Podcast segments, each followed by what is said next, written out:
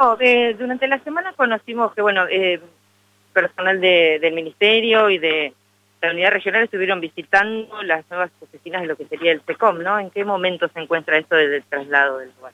Sí, bueno, eh, ya hoy justamente empiezan a llegar, porque se hicieron algunas modificaciones sobre el edificio, va a funcionar el SECOM, el, de Política Socializadora, Oficina de Jefatura, Oficina del Ministerio de Seguridad, eh, y a raíz de esto requiere de algunos arreglos en el interior. Hoy llegaban justamente las placas de Durlock, todo para comenzar a hacer las divisiones. Bueno, vamos muy bien. De tiempo, ustedes saben cómo es.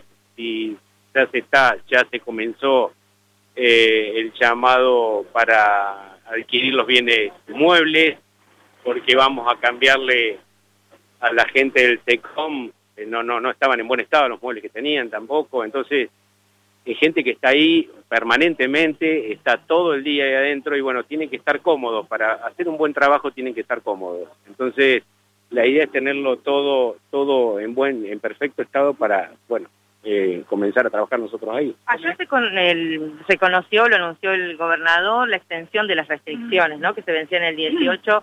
Digo, eh, bueno, ¿cuál fue la evaluación hasta ahora y si se va a trabajar de otra manera? ¿Va a haber algunas modificaciones? No, no, no, a nivel seguridad exactamente la misma postura. Eh, el gobernador al mantener esto hasta fin de mes, eh, ya, ya se ha aprobado inclusive en una, en una etapa del año pasado que tuvimos que, el gobernador tuvo que tomar esa, esa medida y han bajado los, la, los contagios notablemente, entonces es lo que se trata de, es lo que se trata de seguir de que sigan bajando los casos porque no va a ser una época fácil esta. Hay mucha gente de vacaciones, vieron que salió mucha gente a la costa, salió mucha gente al sur y bueno, lo ideal sería esa gente poder aislarse unos días hasta salir otra vez para evaluar si tiene algún contagio o algún síntoma o algo, eso sería lo ideal. Pero bueno, volvemos otra vez a la responsabilidad social.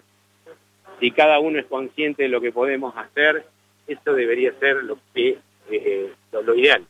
Digo, porque la extensión anterior, digamos, hasta ahora, el tema se habló tanto de las fiestas clandestinas, de los encuentros sociales, eh, obviamente que se va a seguir eh, trabajando eh, puntualmente en ese sentido. ¿no? Sí, se ha, policial. Se ha, este, se ha reducido notablemente la cantidad de fiestas clandestinas. Sobre el fin de año lo que, lo que pasó, se dejó todo en manos de la responsabilidad social y en algunos en pequeño sector de la sociedad nuestra pampeana no funcionó.